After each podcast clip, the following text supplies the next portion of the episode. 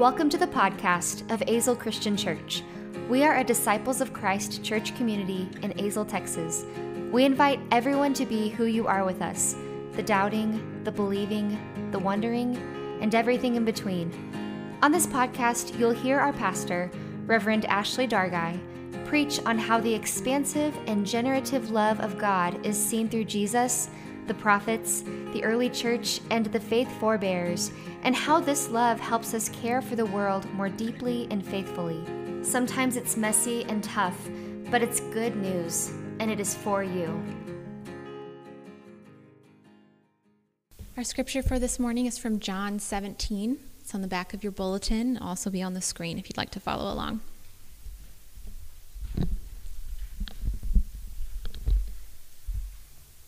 I ask not only on behalf of these, but also on behalf of those who will believe in me through their word, that they may all be one. As you, Father, are in me, and I am in you, may they also be in us, so that the world may believe that you have sent me. The glory that you have given me, I have given them, so that they may be one, as we are one, I and them, and you and me, that they may become completely one so that the world may know that you have sent me and have loved them, even as you have loved me. Father, I desire that those also whom you have given me may be with me where I am to see my glory, which you have given me because you loved me before the foundation of the world. Righteous Father, the world does not know you, but I know you, and these know that you have sent me. I made your name known to them, and I will make it known, so that the love with which you have loved me may be in them, and I in them. This is the word of God for the people of God. Thanks be to God. I've got a little trivia for you birders out there. Is there anybody a birder here? All right. Like one. Okay, great. All right, so Becky, this is for you. Um, what do you call a flock of crows? A murder. What do you call a flock of cranes? A siege. What do you call a flock of owls? A parliament. What do you call a flock of ravens? A conspiracy. All right, last one. What do you call a flock of starlings? a murmuration. Isn't that poetry? It's beautiful. Okay, but then what do you call a flock of Christians? I'm not going to answer that just yet because it could get dicey depending on the punchline. But we'll move forward, okay? It's a worthy question. It's one that Jesus considers in John 17, sort of. You know, our text for today. We read a portion of a prayer from Jesus recorded in John. And according to this testimony, Jesus prayed this prayer on the night before his death. In the face of dread and terror, Jesus prayed for his disciples, thinking about their fate as his own was imminent. And John 17 is a very long prayer for different groups of people. Jesus repeats himself a lot. And Jesus moves through different circles of followers as the prayer goes on. And this particular excerpt that we read is not really so much for the current disciples, but for future disciples like us. And these are the people that would come to follow Jesus because of the way the disciples then lived their lives in love. So, this is like a final charge for the followers of Jesus. But the funny thing is that Jesus is not addressing these followers, he's addressing God. He's entrusting the hope for the future of his followers to God in prayer after washing the disciples' feet. Service and prayer are the markers of Jesus' final hours, which is really beautiful. And in his prayer, he prays for the oneness of his followers, that they may be one as he is one with God. We might call this oneness the unity of his followers that grows out of the love that Jesus shares with his Father. And it is this oneness that will be a witness to the love of God. Essentially, this oneness that Jesus prays for is part of the mission that he is charging his disciples with to attend to the well being of the community, to nurture unity. These are forms of witness to the love of God in the world. No pressure, right? We're in a series about our disciples' identity. And last week we considered our unofficial motto. Some of you guys quoted it with me in essentials, in non essentials, liberty, and in all things, charity. And we talked about what it means to ascribe liberty of belief within our denomination. You know, what does it mean to interpret scripture in freedom within community? How do we hold different understandings while also holding to our covenant with one another? To be mindful of each other, to commit to walking this faith road together despite our disagreements. It's sticky and spicy and requires constant attention.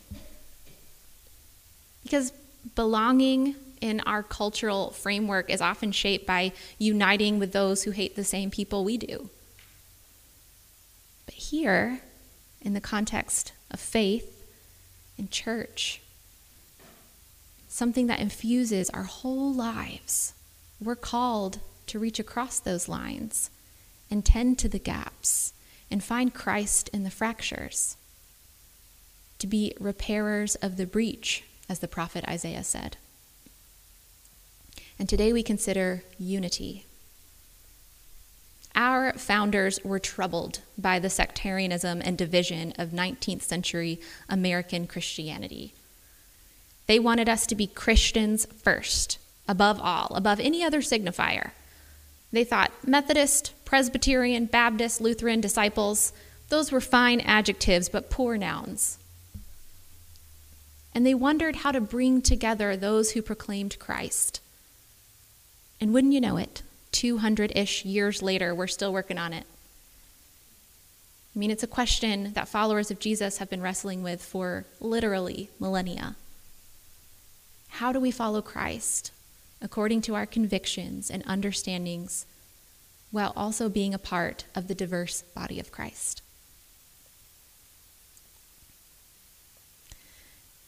Have you ever watched a flock of birds fly in the air? I mean, maybe you've seen a murmuration or a conspiracy or a siege make their way across the sky, forming shapes that expand and contract. Perhaps you've watched how the flocks form their own dark clouds as they move toward the horizon at a breathtaking pace. Physicists marvel at how an individual bird operates within a flock because a flight pattern is a delicately unified system, always on the brink of chaos. The birds are intimately attuned to one another, sharing a near instantaneous transformation like a well choreographed dance. And these physicists are still not sure how they do it. I mean, one model says that birds don't really follow directions, but they pay attention to any flinch of a turning movement. And then another model says that birds take turns being leaders so that the ones calling the shots in flight patterns changes for every single flight. Either way, the birds seem to be born knowing what to do. And I mean, flight itself is miraculous. Birds are dinosaurs, let's remember this. And they are still masters of the air. They can bring down a plane but micro synchronized flying done on a scale of thousands. I mean, we shouldn't even try to comprehend this with our brains, right? We don't have bird brains, we have human brains. And we should just sit still and be astonished, jaws open. I mean, in the words of the poet Rumi, sell your cleverness and buy bewilderment. We'll just be bewildered together. But I wonder if the flight patterns of birds have anything to say to us as Christians seeking unity. I mean, I think the line always on the brink of chaos goes with that explanation. Ha ha ha ha. That was so funny. But being intimately attuned to one another, detecting the changes, taking turns, changing shapes as needed. I mean, there's something there for us, right? Something generative and energizing that draws us to what it means to be a flock. I mean, we kind of think of ourselves as flocks of sheep, but what if we're a flock of birds? According to the Gospel of John, the unity of Christians is not simply one item on our to do list. It is the heart of the gospel that we may be one in Christ. Above all, this unity is inextricably connected to our mission. To be clear, we're not called to uniformity, right? Jesus doesn't call for doctrinal or political unity. We're not called to be an organization of like minded individuals who can avoid uncomfortable conversations and hide behind our fences. We're called to something deeper than that. Susie already beat me to it, but in a few weeks, we'll spend an entire service thinking about the table of Christ, the pinnacle of our service. And this table is a symbol of our unity in Christ, but perhaps not in the way that we imagine it might be. You see, the table is not a potluck, although we do that well. It's not a potluck where we set aside our differences and come together to find common ground. It's not a place where we create connections. No, the table is set before we even arrive, before we even know what's happening. Christ has prepared everything, and we are all coming to the meal hungry and empty handed. Because the table does not make the tethers that bind us together, it reveals them of what was always there. Our unity is a given, not a goal.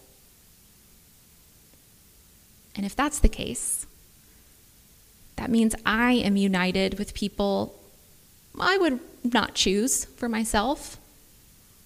You know, I don't like being united with people I don't like.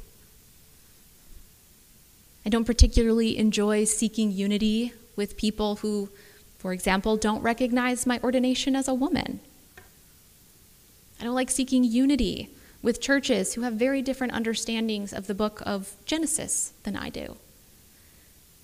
I bristle in situations like that because unity, the unity that Christ is talking about, is kind of prickly, it's spicy. But this unity calls me out beyond my preferences and my lines in the sand, and it calls me to take a better look at the table of Christ to see who else is there. It calls me to look down at my hands and see how they are already joined together with the other guests gathered around it. Our unity, then, is not something we can achieve by willpower or consensus or piety. It's a divine gift from God. It's in our spiritual evolutionary DNA. Unity is not something we do, it's who we are. It's the answered prayer of Jesus. And I don't know about you, but a call to live into the prayer of Jesus for us on the night before his death calls me out beyond my own BS.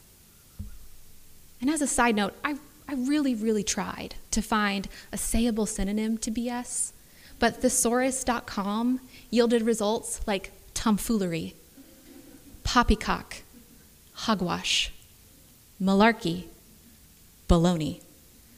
And while these words are hilarious, uh, they don't carry the same punch as the word I'm not saying. And I was looking for the punch because it's the rough edges that I'm talking about. You know, it's these rough edges that call us to unity most urgently the elbows out front, the defenses up, the weapons drawn. That's what Jesus is talking about. That we would lay down our arms and our petty hatreds and our seething trivialities. That we would, in the name of Jesus, for the good of the world God loves, deal with our tomfoolery and our poppycock and our hogwash and malarkey and baloney so that we might be one so that we would be united in Christ, to be a witness to the love of God manifest in Jesus Christ to the world, for the world. That by living into this prayer of Jesus, we might realize the reign and promise of God in our world here and now, bubbling up sprouting up through sidewalks. Because this unity that our founders ached for, that Christ prayed for, that we hope for, is more than playing nice or agreeing to disagree. It is a deep, earthy promise that we're born into through our baptism. This unity is a coming home to who we are, who Christ calls us to be. A witness to the mind blowing, earth healing, defense shattering love of God. This unity says that we are Christ's, and Christ is not divided. We are one body, many parts, a single house with many stones, a single vine with many branches, a circle with many kids, one flock, many birds, strange birds, loud birds, flashy birds, pecking birds, to be sure, but one flock. So, what do you call a flock of Christians? I mean, perhaps a unity. Amen.